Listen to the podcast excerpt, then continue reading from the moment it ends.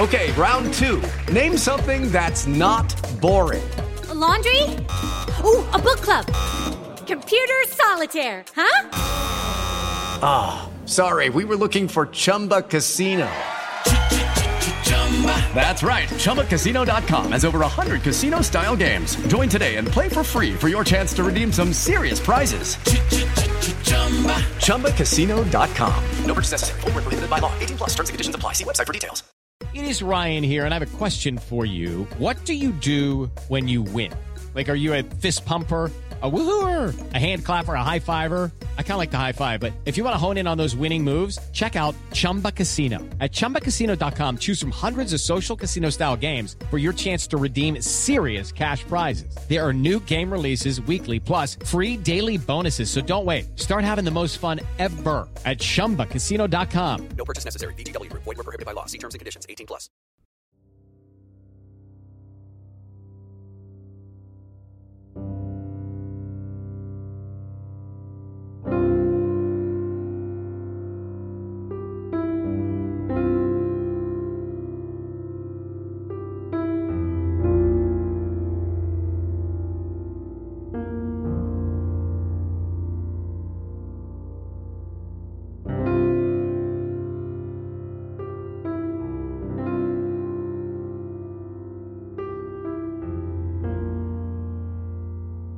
On February 9th of 2004, 21-year-old UMass student Maura Murray drove from her dorm in Amherst, Massachusetts to the White Mountains of New Hampshire.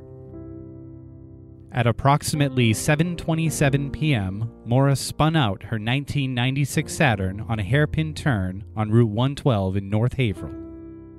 There has never been a credible sighting of Maura since. Maura is 5 foot 7 inches tall she weighs 120 pounds, and she has brown hair and hazel eyes. If you have any information regarding Maura's disappearance, please submit it to us, the Murray family, through their Facebook page, or the New Hampshire State Police Cold Case Unit. This is Missing Maura Murray.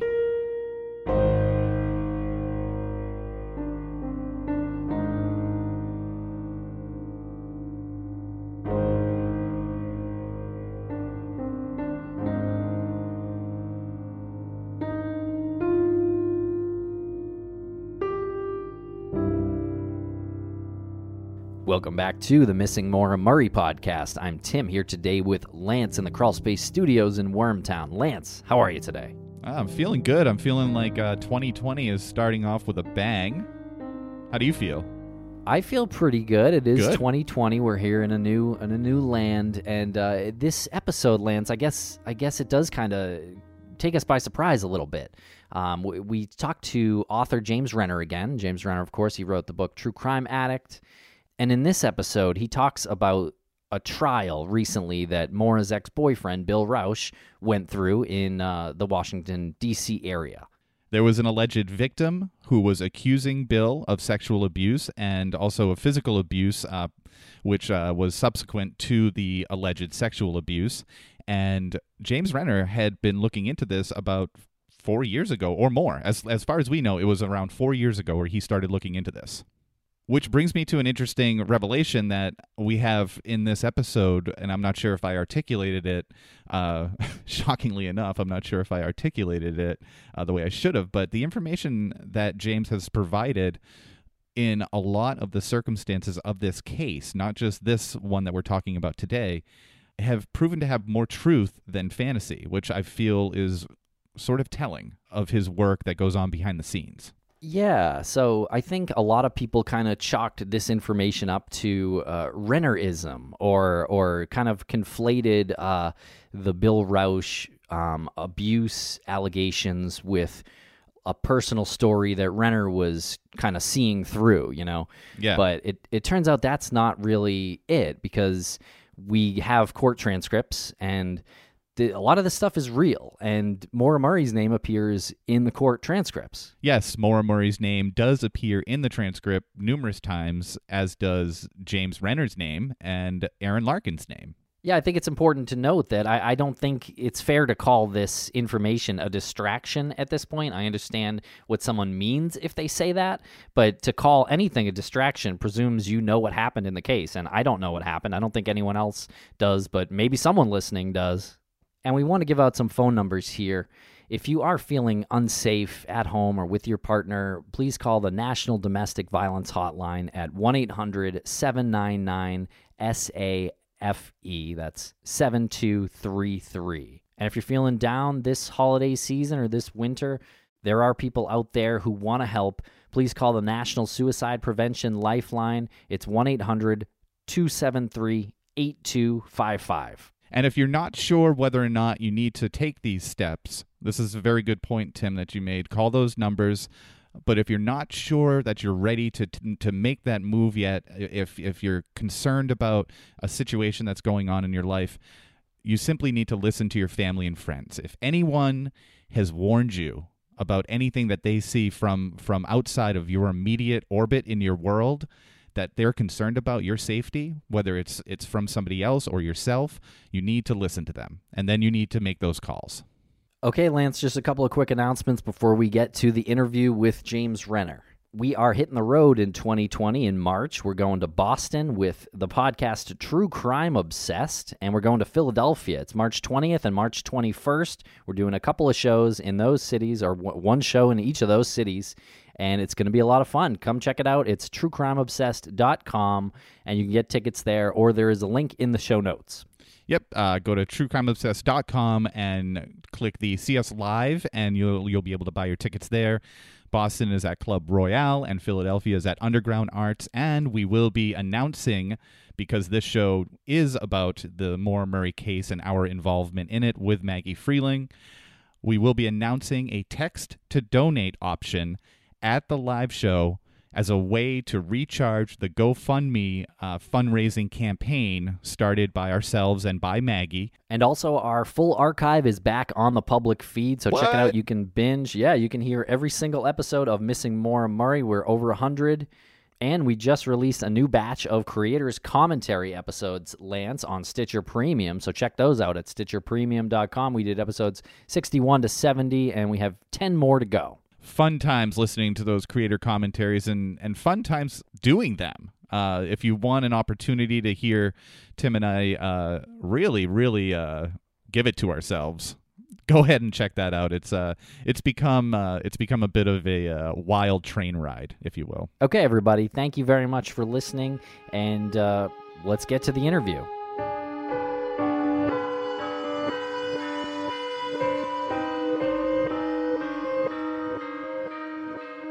Welcome back to the Missing Maura Murray podcast. James Renner, how are you today, James? I am. Uh, I am just fine on this this last day of 2019, the last day of the decade, the last day of the uh, the tens, the teens, whatever we're calling them. How, how do you feel the teens went for you, personally and professionally? Uh, it, you know, ups and downs, ups and downs, ebbs and flows ebbs and flows. Um, no, this was this was uh, overall a, a, productive ten years. I think I, I look back on it with uh, uh, uh fondness. Um, at least that's what I, I tell myself. No, I, I you know, I, at the beginning of uh, this um, beginning of this decade, I lost my job. Uh, I was fired from Cleveland Scene magazine uh, for uh, telling my boss to go fuck himself. And um, then I, I had no plan. Um, and uh, then uh, that gave me time to finish my first novel. And here we are 10 years later, and I'm able to do this for a living. So, um, and I'm back to writing for Cleveland Scene, the, the uh, magazine that uh, showed me the door. Um, the the CEO has switched over, so it's all come around full circle. It's like the Nietzsche uh, um, you know, life is a, a, a flat circle. It's that uh, eternal return. So I guess I haven't gone very far in the 10 years, but uh, it seems like a long journey to get back to where I started. Well, just uh, the 10 years alone or the 10 years aside, this year in particular has been really eventful. We had you on um, just a couple of months ago, just a few weeks ago, and you always managed to I guess, uh, caused some some waves. But uh, Tim and I were talking. Uh, I, I, think maybe last week or a, few weeks ago. Uh, everything that you have researched in the past year, actually in the past what four years, I'm not going to say was taken with maybe some creative license, but some of the things were were maybe considered as as James Renner being a sensationalist, and we keep using that word. But as we get later on in this investigation and, and this case, as as things progress, it feels like if you're not hundred percent accurate, there's a lot that that is um, a reality to what you have been looking into. So, I personally have started to train myself to consider everything that is a uh, potential scenario that you um, you you you deliver to your audience. Thanks. I'm trying to. I'm being intentionally vague because I don't want to paint myself into a corner. right. Right. No. Uh, thank you. Um, you know, it, I, I, wish I could say that it was a planned, uh, you know, long game, long con or something. But uh, you know, the, these these stories that I've been talking about, uh, specifically with uh, Bill Rausch and you know some of these other characters, you know, it, they it, it got caught up in the justice system, and the justice system is so slow, especially in uh, in D.C. where some of these these crimes occurred. So, you know, for instance, I knew about the grand jury years ago, but the grand jury went on for almost a year before they they issued charges against Bill. So, while I knew it was uh, reality, it it allowed people to you know get online and say rah, rah, rah, rah, you know James Renner's making this up. This isn't happening. And uh, there wasn't much I could do to defend myself but now it's now it's coming out. Yeah I think people thought that maybe this was you pushing because you had an axe to grind or, or something like that. A lot of people a lot of resistance w- inside the Mormor community to kind of talk about this stuff because we know Bill has such a good alibi um, at in being in Oklahoma. But we spoke to Bill about a year ago, and he told us. Yeah, tell me about that. That's always been like a rumor. Well, he he told us you were lying about uh, the grand jury. Yeah. Well, you know what's funny is he knew, like Bill knew about the grand jury um, for many different reasons. You know, people you know, they served a subpoena at uh, the place he was. He used to be the executive director for, and there's no way he couldn't have known that they did that. Um, so they were getting all that investigative, um, the investigative files from when he worked at Ray Group International, and they had their own internal investigation when this woman um, said that uh, he tried to rape her in the office. And uh, further, more than that, in D.C., the way grand juries work is um, it's technically a federal grand jury, even though he was um, ended up uh, going to D.C. Superior Court. It's a felony, but the way the grand jury system works, it's a sitting federal grand jury. So, which is only important because when a federal grand jury begins to investigate you, you get what's called a target letter. Um, so Bill would have received a target letter that said, "Hey, you're under investigation by a grand jury in D.C." So, um, you know, uh, in light of that, you know, um, what do you think of, of Bill Rausch's credibility at this point? Well, before before we get to that, uh, I just want to be clear for anybody who's listening. We are speaking of Bill Rausch, and I just want to be clear of uh, the charges.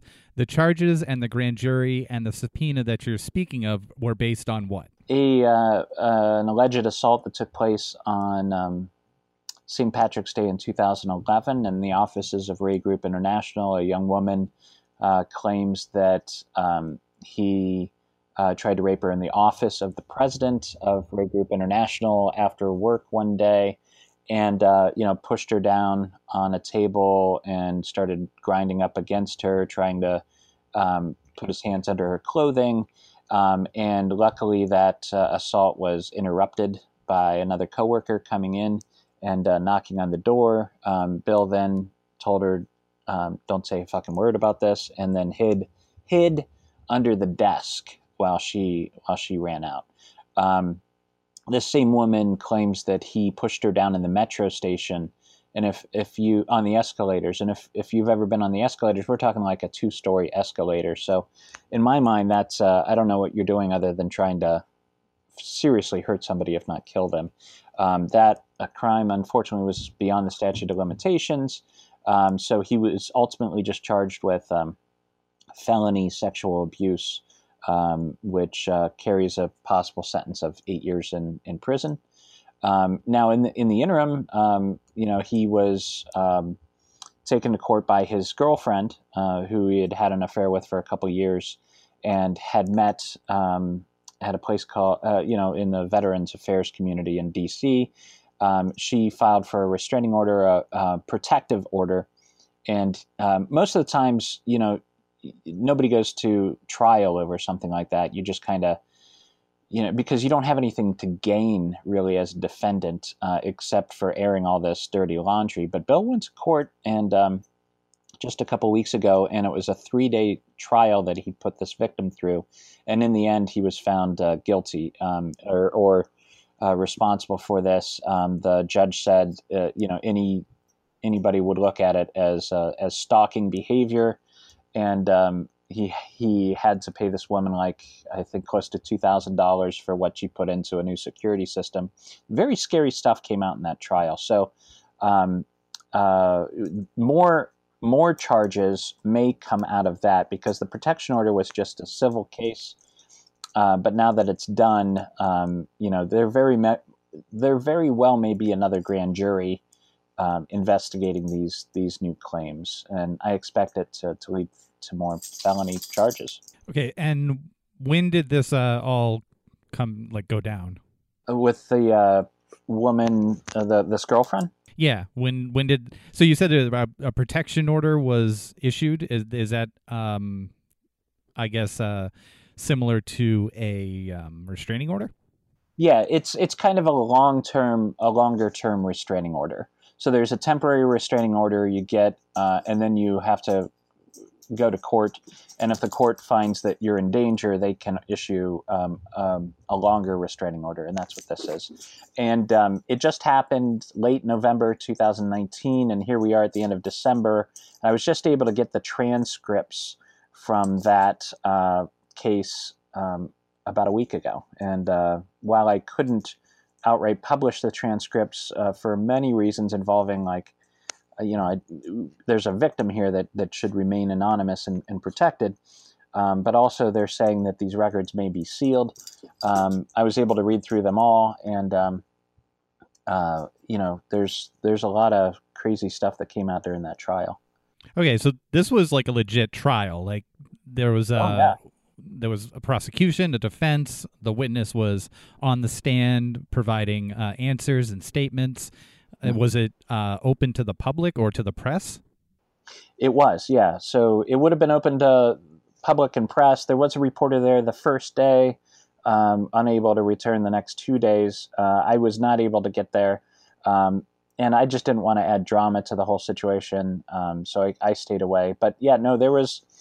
Um, so there were essentially only two people that ended up on the stand. There was the victim, and then there was uh, Bill himself and uh, uh, eh, but there was uh, on the witness list for Bill Rausch was uh, was Erin Larkin, um, you know who who you guys know through this podcast and through you know uh, her involvement with the the Murray family. She was a witness for for Bill Rausch, but never ultimately called. A character witness. Well, I wouldn't. No, I wouldn't say character witness. More of a um, a witness that they were going to use to poke holes into the victim's story, um, because um, uh, backing up a little bit, this uh, this woman involved in the protection order was a uh, girlfriend of, of Bill Rausch's for a number of years when he was still married. In fact, Bill is uh, has not yet, uh, as far as I know, officially divorced his his wife, although they have been separated for more than a year.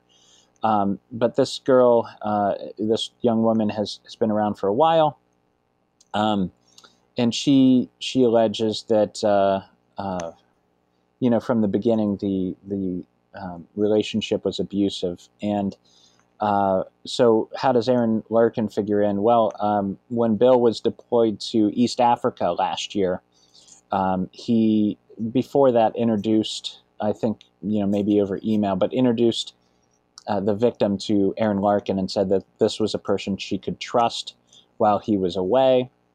And so they, they got together and had kind of a, a weird little friendship. but eventually the victim realized she could not trust Erin Larkin because she caught her recording her uh, without her permission at a bar.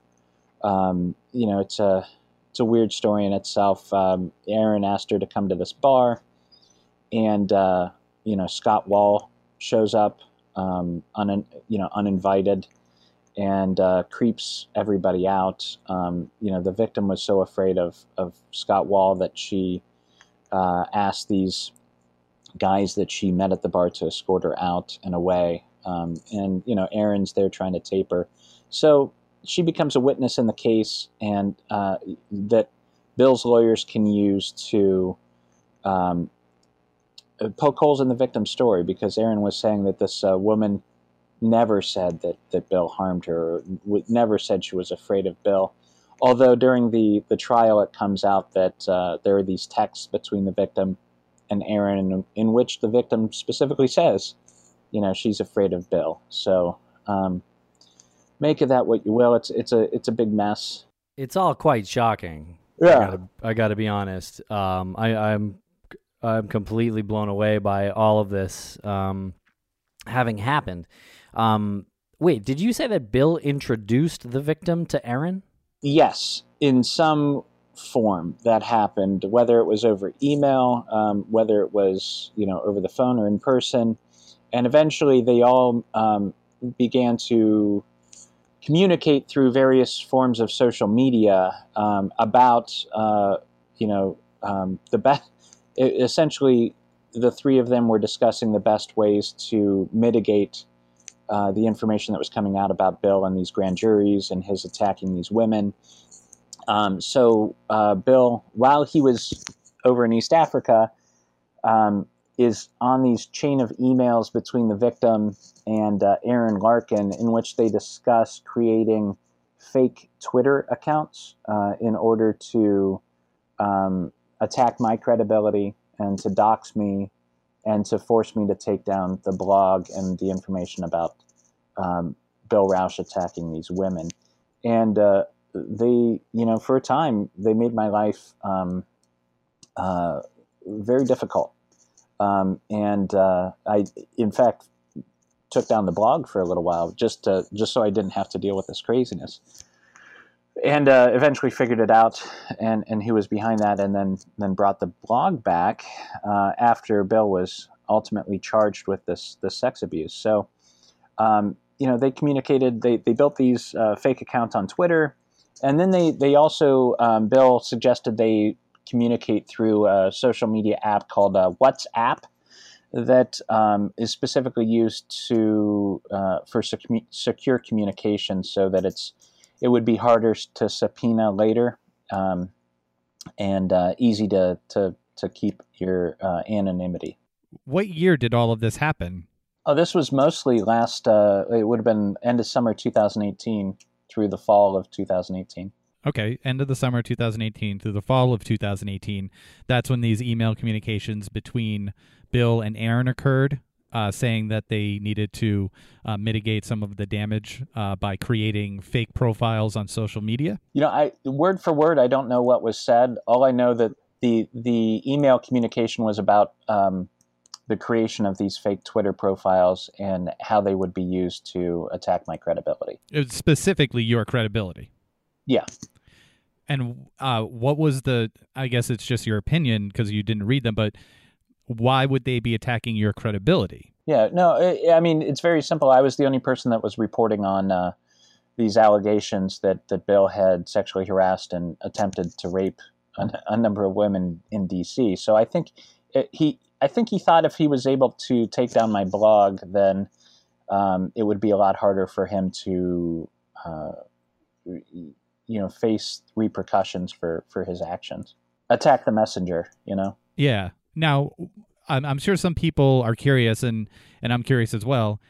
Would the reaction be the same in your opinion if someone was innocent of these charges and a reporter or a journalist was investigating them?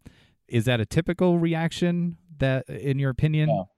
No, if you're if you're innocent of these charges, what you do is is uh, you get a lawyer and uh, and and you sue. Um, but uh, if you're not innocent of these charges and you need that information to go away, then then you do shady stuff like this to try to um, chip away at the credibility of the reporter, or just to just to cause you know chaos and and uh, uh, you know strife um, in, in in order to force them to take it down. So, is there any do anything in the transcripts of how, how long Erin and, and Bill have known each other? Then I'm I'm sorry to harp on that. I'm just kind of Yeah. confused.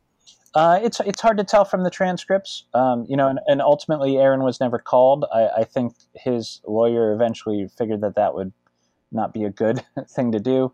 Um, so the, the way that the, the trial worked out, so this woman is accusing uh, Bill of stalking her, and um, you know, in her complaint, uh, you know, and, and in the opening uh, statements um, of of her attorney, a lot of stuff comes out where uh, this this girl would have known Bill better than anybody. In, in fact, I think better than his wife. Um, they carried on this affair for for I think two or three years, and uh, you know she talks about how um, from the very beginning what he liked to do is um, he liked to choke her uh, during sex, and um, he would call her Maura, you know, for Maura Murray, and uh, you know he would get off on choking her, calling her Maura, and he would be demeaning towards her when he was calling when she was playing the role of Maura. So he would say, you know, you're a bitch, um, you know, you're you're a whore, crazy stuff. So he's already choking her and calling the name her the name of, of this girlfriend who went missing in 2004. This raises, of course, a couple red flags with this this girl, this this other victim, and uh, you know, so so she sees my posts on the case and these other women coming forward. And, and bill at first convinces her and, and a lot of other people that, that i'm lying that i'm making the, this up that these these women are lying. Um, and uh, but eventually you know his physical abuse towards this woman becomes more and more severe. You know he hit her once so hard that she chipped a, a tooth. He would uh, you know hit her so hard that uh, he would leave bruises. Um, and then he would ask her to take pictures of those bruises and, and send to him so he could get off on it. Uh, you know he, he enjoyed the the physical abuse there Let me stop you there for a second because I just want to point something out. This is something that me and Lance were kind of talking about. It's like if if you were to say this was true about any other person in the case, like say this was true about Rick, the neighbor, all this stuff came out about him, like Yeah. what do you think the community would do? Like yeah holy moly, right? yeah So I- I think it's it's perplexing um, th- that this is happening now. Like we, we always say, you know, the a person if some, if Maura was met with foul play, this person can't be good forever. They're going to have to screw up at some point. Um, and well, I, I just think no one was looking in Bill's direction, like for that. that's screw- exactly right you know what I mean? And then when when all these charges happen, it's just it's almost it's it's downright shocking. I don't, I don't know. Yeah, I mean, because it's it's always been a very easy defense for him to say, "Oh, I was, you know, I was at Fort Sill. You know, I, I couldn't have been there." But, um, you know, of course, now in light of this, you know, and and we're talking now. I think the number's up to about six, uh, six women who have come forward alleging everything from sexual uh, harassment all the way up to rape. Um, and uh, what, what we can take away from this for sure is that this is a guy who likes to uh, inflict pain and likes to hurt women and, and has been doing so for many, many years. So um, you go back to those that alibi, and uh, you know I, I, I'm going to come right out and say it. I think it's at a point now where the police, if they haven't done so already, need to seriously consider Bill Rausch as a suspect in the disappearance of Maura Murray.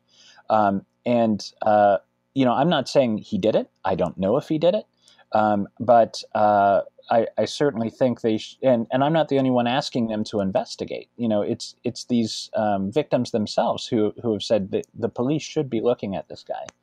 Um, so go go to the alibi where he's at Fort Sill. Um, you know, he provided me with the names of two soldiers that worked with him at Fort Sill. Um, uh, you know, on the day that Maura went missing, and uh, you know, I've attempted to contact them a number of times. I have their private emails. They've they've never answered. So um, I've personally never never been able to verify his alibi. But regardless, I don't know how important that alibi is because um, the the one thing I've come to believe over the years is that uh, you know, she wasn't traveling alone. I, I firmly believe that in this tandem driver theory that that a, a friend or, or somebody was with her, and that's who picked her up.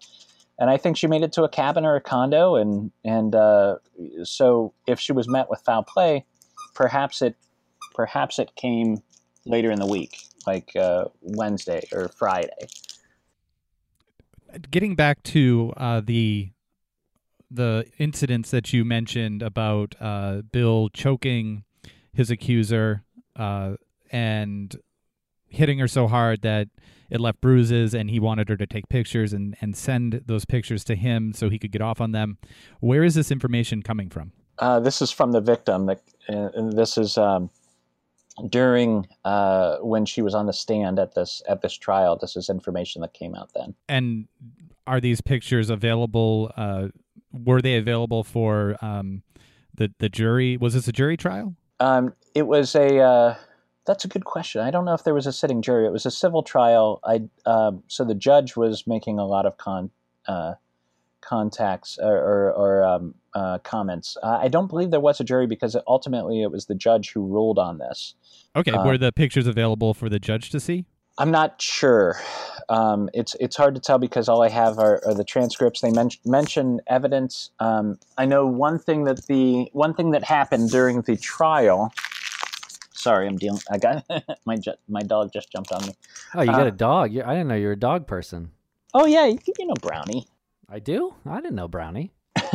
Brownie. Um, so uh, the one thing that did come out in trial is uh, that there was a um, you know, day two kind of ends with Bill Rausch's attorney revealing the existence of a uh, of a sex tape, and uh, you know, it's kind of this big you know gotcha moment. I think they were trying to play, and uh, they by bringing it up, um, what they were trying to do is say that the victim enjoyed uh, rough sex and that that's what was on this tape and that if she enjoyed rough sex she couldn't have possibly uh, had any problems with her, um, with him hitting her. Apparently, I, guess was their defense.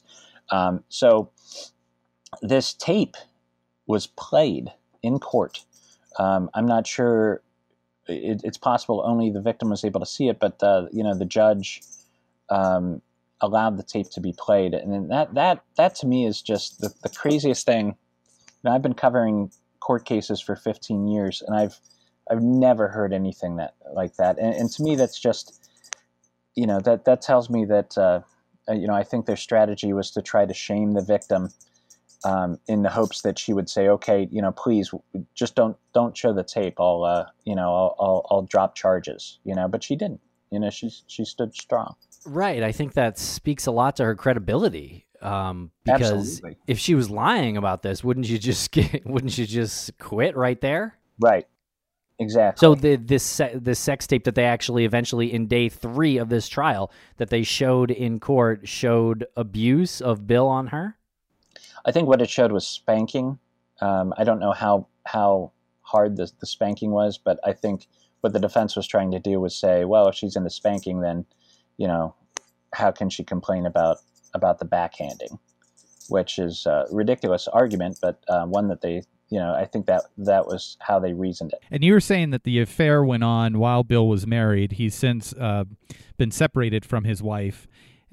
This this went on for two or three years, I think you said. So this goes back to maybe 2016, something like that. Yeah, up until uh, March of this past year, where um, you know the victim. I think there was essentially a sort of an intervention by her family where they're you know they're, they're like hey dude you know this is this guy's no good yeah. this guy's no good for you and we're scared so um, she uh, contacted bill i think in march or very early april and said um, very politely you know uh, we're done. You know I, I, I, can't do this anymore. Um, and and you know also there there are texts during this time and conversations with bill that came out in court where you know he he apologizes for you know the pain he's caused her and, and he promises you know not to hit her again. And um, you know it's it's it's rough stuff. So anyway she breaks it off and uh, and then he he doesn't take no for an answer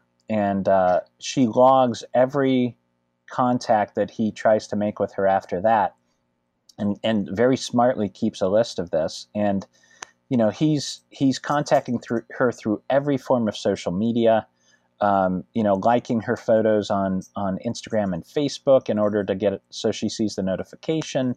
Um, when he gets back, mind you, he returns to the United States where he where he's prop, prop uh, you know promptly um, taken in for uh, because he's got a warrant out for his arrest on the sexual abuse charge, and now he's he's trying to win over his his girlfriend who he's cheating on his wife with.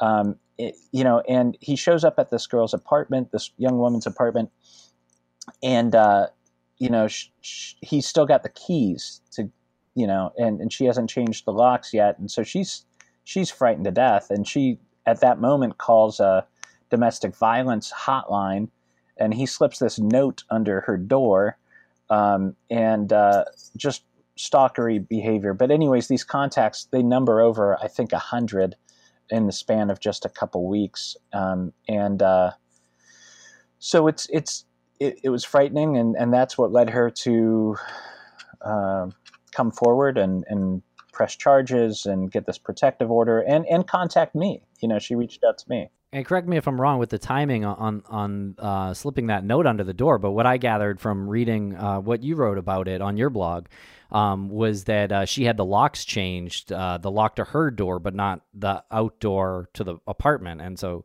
he potentially used that key for that door. You know, I, I think that's that's accurate. Yeah, I think that's right. In the transcript from November, does she specifically say she is scared of Bill? Um, oh yeah, yeah. In fact, she she comes out and and and says that the reason she reached out to me when I was in D.C. I think this was back in September or October. Um, she she reached out to me because she was worried that she was going to go missing. That um, that she was worried that Bill had something to do with Maura Murray's disappearance in light of everything that had happened to her and these other women, and she was terrified that uh, you know that that she was going to go missing, that she was going to get murdered or something, and um, you know, I told her then, I, I'm like, you know, I can write, you know, the best I can do is write a book about you, you know, and uh, uh, so I think that's when, um, you know, she had already made up her mind to talk to the police, but um, you know, I think, uh, I think she she realized kind of the the predicament that she had she had found herself in. Was your name mentioned in the court transcript? Oh yeah, yeah. And um, in what context was your name mentioned? Because wasn't this a trial about a protective order against Bill? Yeah, yeah. So what the what Bill's lawyer was attempting to do is, I, I, I assume what she's going to try for her defense um, against, uh, you know, in this upcoming sexual uh, assault case that happens in D.C. in May, which is to blame me. Their defense is that I am this um, out of control gonzo journalist who has convinced these weak women that they were assaulted by Bill, and none of it is true. Um, now, hopefully, this this case shows them how ridiculous that argument is because it sure didn't help him here. Um, but yeah, my name comes up a lot because Bill's lawyer is trying to get the victim to say, that um, that I'm a terrible person, that she didn't trust me either, that I lied about a bunch of stuff. And you know, the victim kept saying, "Yeah, you know, of course I thought I thought Renner was a bad guy when I was when I was hooking up with Bill because I, I only heard Bill's point of view. When I woke up and got out of that, out from under his you know his cult, the Rausch know, fog, the Rausch fog, if you will, yeah." Um, she she realized that uh, that everything I said was true. So, um, you know, but my so yes, my name comes up because that's their defense is that uh, if not for me, Bill wouldn't be in trouble at all. And is Erin Larkin's name brought up in the court transcript? Quite a bit. Yep. Um, and and that's because of this friendship that uh, she had fostered with um, with the victim. Now, a couple interesting things do do come up with that, though.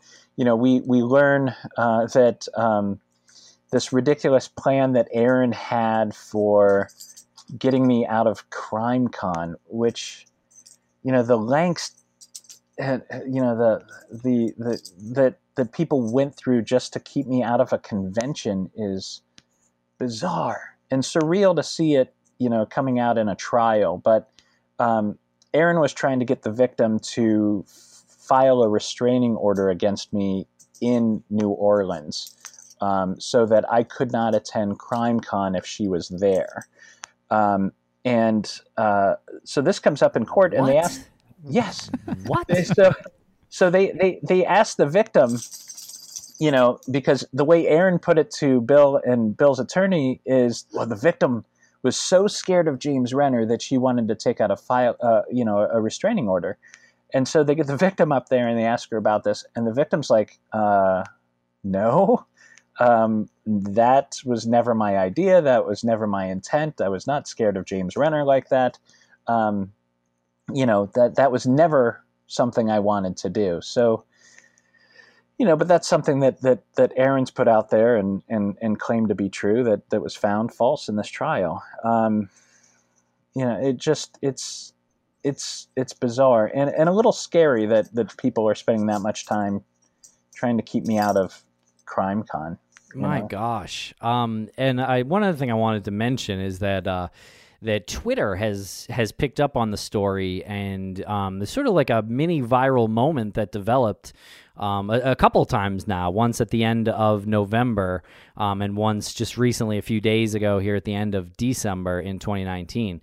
Um, but several people tweeting about Bill and about these charges. Um, people who have worked with Bill in the past, people who are in government in uh, the D.C. area still now. Yeah, yeah, no, it was great. Um, you know, so uh, when when I posted about the the transcripts, and uh, I was able to to prove finally that you know not not only that there were more women out there that uh, that that he was found uh, to have stalked this woman, but now that everything was public. Um, it allowed everybody else that had been kind of waiting in the wings to step forward and voice their opinion. So, you know, there were a number of people from the Veterans Affairs community who knew the truth about Bill and had had their own run ins with Bill and their own opinions about them that uh, were now felt that they could speak out. And, and they did. You know, they came out in support of this woman. And in fact, I wish I had been at the trial because, um, you know, I, I spoke to somebody who was there. And they told me this wonderful story about how, you know, day one, day two, um, Bill and his lawyer were, uh, you know, coming out and, and just trouncing this vi- this this this woman, uh, this victim, and um, to the point where she was, uh, you know, like anybody else would have been, very intimidated. So, day three, you know, Bill Rausch strolls into this courtroom, thinking that that that he's winning, and he looks up, and the first thing he sees are a couple of marshals, U.S. marshals, and they're there to keep the peace because they heard that this witness was being intimidated. Um, and then he sees all these people he worked with in the Veterans Affairs community. So uh, I don't know if it was the victim that invited them or if word got out, but all these people showed up in support of this victim. And Bill realized that all this was getting out, that and, and these people were going to be witnesses to what he had to say. Um, this running this victim through the the, the coals. Um, and the tide turned, and he was very flustered on stage and started stammering and lost his cool. And that's kind of when everything turned in, in favor of the victim. So it was just a, the way it was described to me was kind of a movie moment, you know? For sure, yeah. Well, I think that's really powerful, um, and I think I think if there are other people out there who have experienced any anything at the hands of Bill Rausch, really, uh, I think it, it would be great to speak up now. And I want to put a personal call out at this point to Kate and Sarah, to Kate Markopoulos and Sarah Alfieri. I think they need to speak out now. I think it's more important now than ever because if they don't speak out now, it just looks worse for Bill. Anyone who knows either Kate or Sarah needs to encourage them to speak up now. I, I agree. Uh, you know, I, I think that Kate and Sarah had an inkling of, of how dangerous Bill Rausch was. And, and what they should know now is, is he can't hurt anybody anymore. You know, there's too much support, there's too much attention, and if you have information that that he was like this with maura if this was what maura was trying to get away from, if this is what she was able to get away from, yeah, now's the now's the time to come forward and, and talk. Yeah, I think it's important. If they never witnessed abuse from Bill to maura they need to speak up to clear his name. Yeah, yeah, we've been, you know, we've been waiting for them to to tell what they know for for a while, and I and hopefully they they know that that we're supportive and everybody's after the same thing, which is, uh, you know, finding out uh, what happened to her and if if Bill was involved in any way. I want to talk, uh, I guess, uh, real quickly, or or I mean, as as in depth as you want to talk about uh, an event that happened on Valentine's Day in 2018 between the accuser and Bill. It, what what was this event that happened on Valentine's Day in 2018? Yeah, so this is a this is kind of the first story where I, I, I, became aware of this this victim and her involvement with Bill, and uh, and we had I, and I reached out to her. I talked to her because I had heard the story that uh, Bill was on Valentine's Day 2018. Bill was seen in the ER with a woman who had gone in there because she had suffered head trauma. And so my first thought after knowing these other allegations was, you know, what did he do to this woman? And uh, so I was able to get the victim's name and, and I reached out to her. And at first she, you know, denied Bill had anything to do with it. Um, you know, but, you know, Bill is, is very, you know, he, it, it is, when you get close to him, it is, it, it is kind of cultish, you know, the, the, the Bill Rausch fog or whatever you want to call it. Um, so she was still kind of under his spell and, and of course defending him. Uh, didn't want anybody to know that, in fact, he was the reason she was at the ER on Valentine's Day.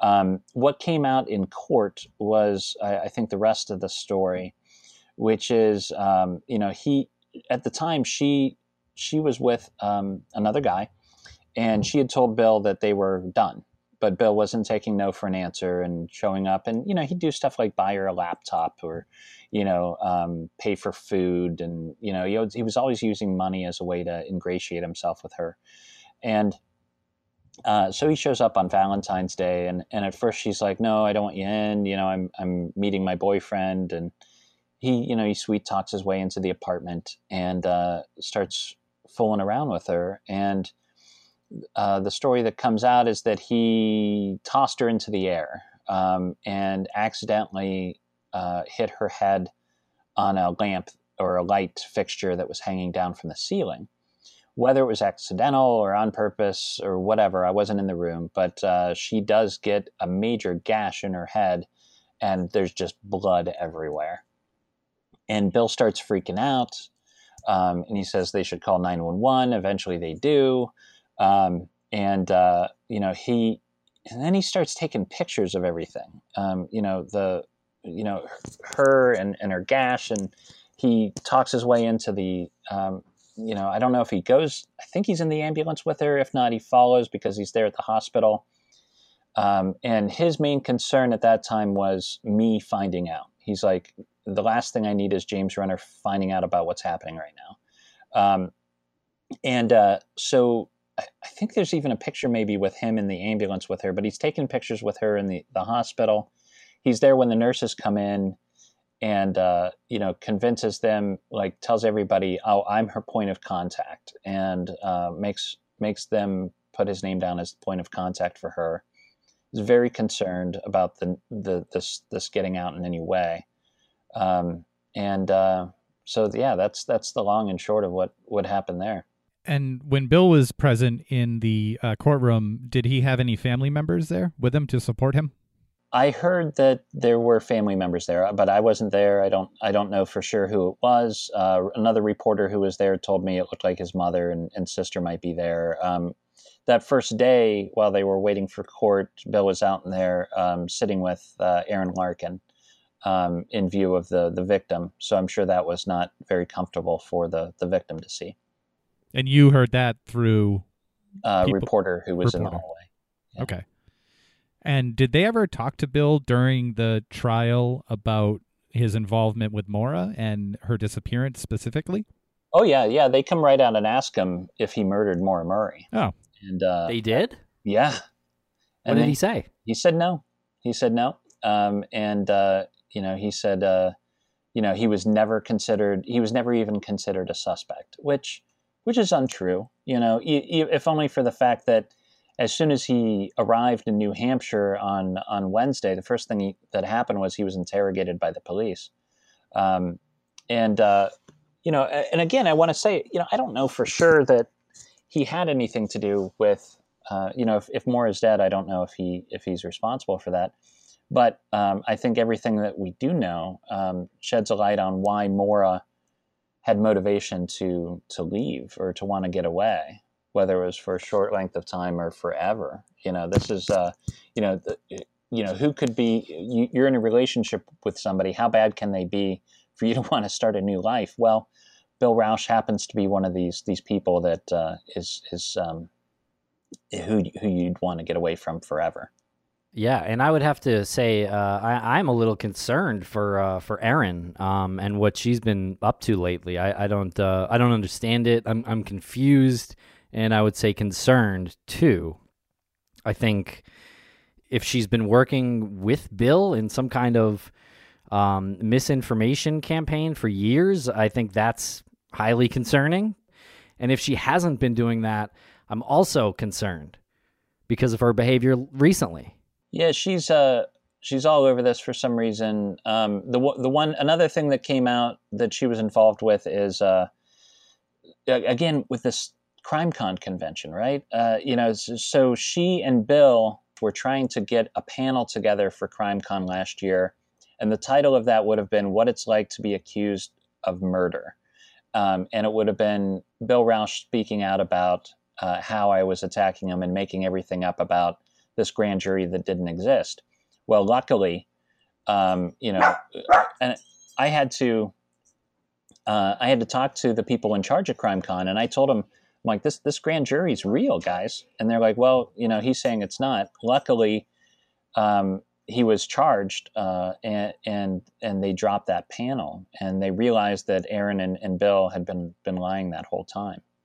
And what were they saying that you were doing in regards to attacking Bill? Were you talking to his employers or his family? Mostly, it was it was the the posting on the blog and and the epilogue that was in my book. You know that they were saying that all that stuff was untrue that I that I was making this stuff up and uh, and attacking him for no reason.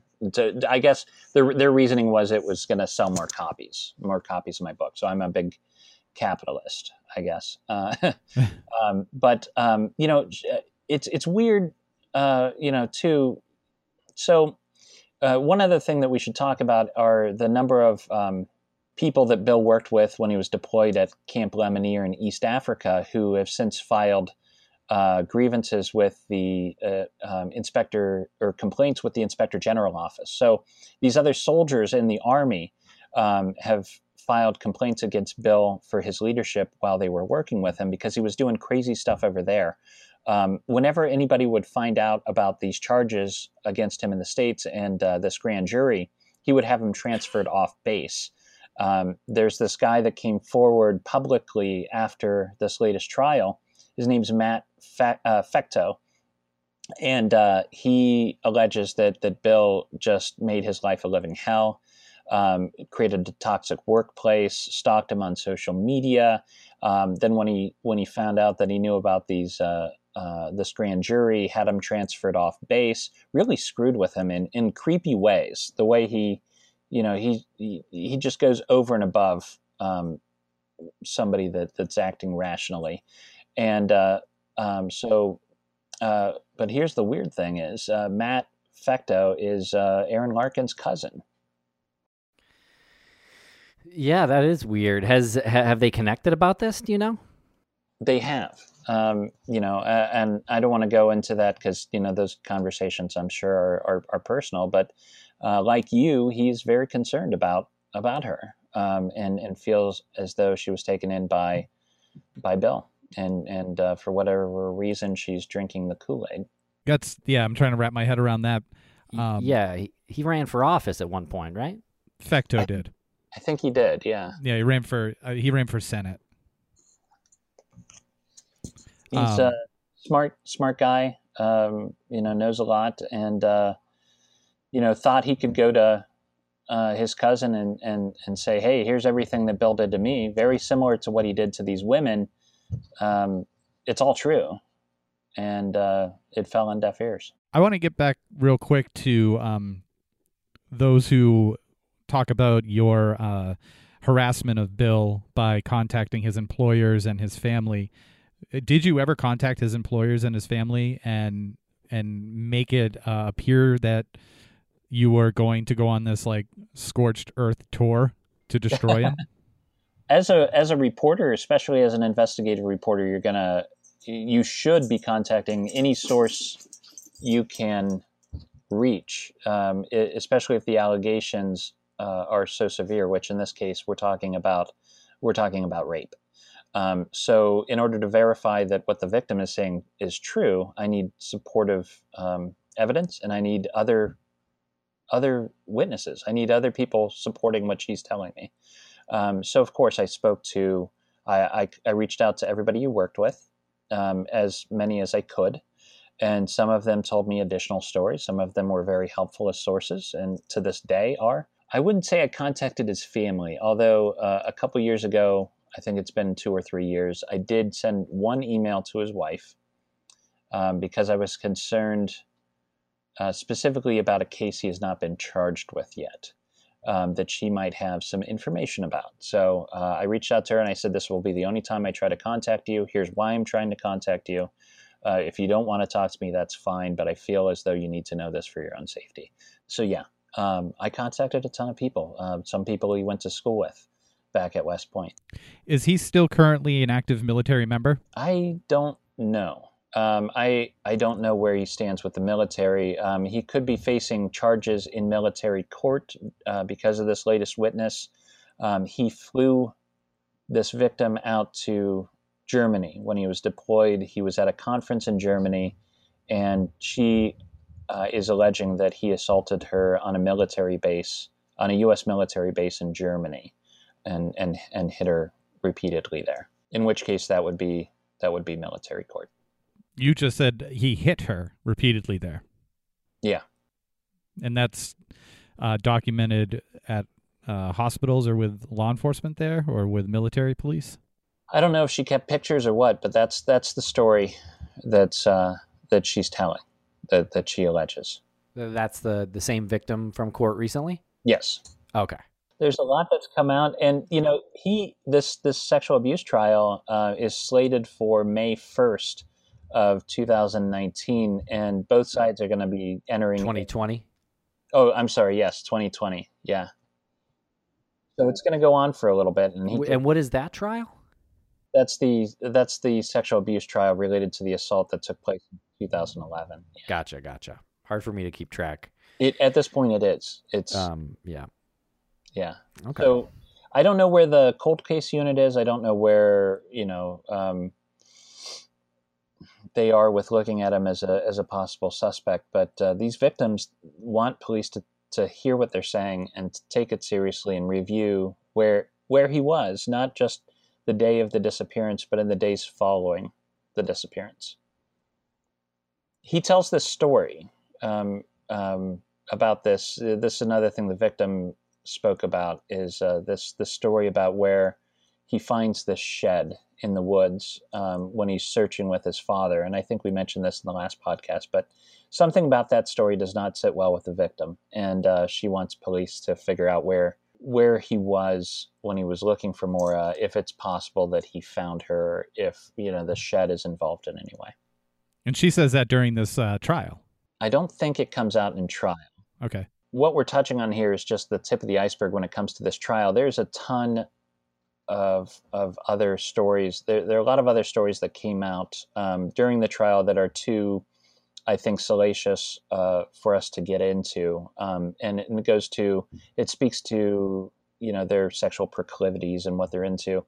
Um, but uh, you know, one thing that could also end up being a news story here is um, the victim on the stand talks about a friend of Bill's who now works who who went to school with him at West Point, um, and is still friends with Bill, and he now works for the White House. And she alleges that this man also assaulted her. You know, and I just want to one, one last time reiterate: I I don't know what happened to Maura Murray, um, but you know, I I sure hope uh, she she got away and and she's fine, and maybe now, if that's the case, um, now that that Bill's under a microscope and you know possibly uh, you know ends up serving some time um, maybe it's safe enough for her to come forward. Worst case scenario, if, if she she is dead, you know, I, I I I just you know I don't know what happened to her, but I think um, Bill Rausch deserves to be looked at um, a little closer. I I think that's a solid uh, thing to say because to be clear, we're we're not saying that these are connected. We're just saying that a person who is connected to Maura uh, now is facing some very, very, very serious charges. Uh, uh, let, us play the, the thought exercise one last time. What yeah. what if these charges came out about Tim Carpenter right now? How would people feel? Exactly. I would I would go I'd go one step further and say, what if these charges came out about somebody who didn't cry foul that James Renner was trying to out them? What do you mean? Like, w- what if these charges came out about um about me or Tim? You know, just just in general, not because we're not even related to to the case itself. Like, no one ever questions where we were at. I'm right. just curious if we're playing uh, a thought exercise. If these charges came out against against us, and you weren't uh, involved in them coming out, what would the what would the repercussions be? on on us. It would surely look a lot weirder, like what we've been doing for the past few years.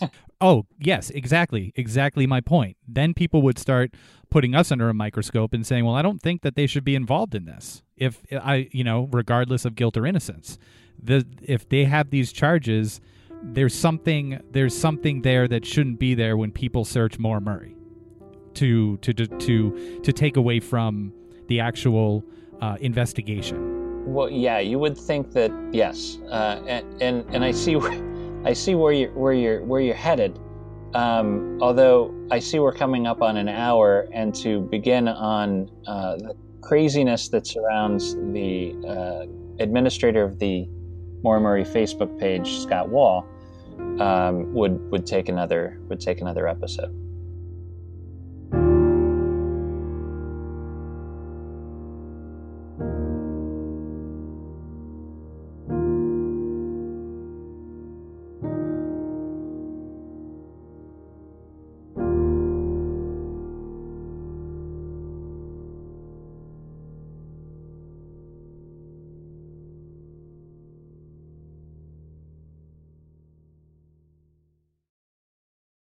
Lucky Land slots, you can get lucky just about anywhere. This is your captain speaking. Uh, we've got clear runway and the weather's fine, but we're just going to circle up here a while and uh, get lucky. No, no, nothing like that. It's just these cash prizes add up quick. So I suggest you sit back, keep your tray table upright, and start getting lucky. Play for free at LuckyLandSlots.com. Are you feeling lucky? No purchase necessary. Void where prohibited by law. 18 plus terms and conditions apply. See website for details.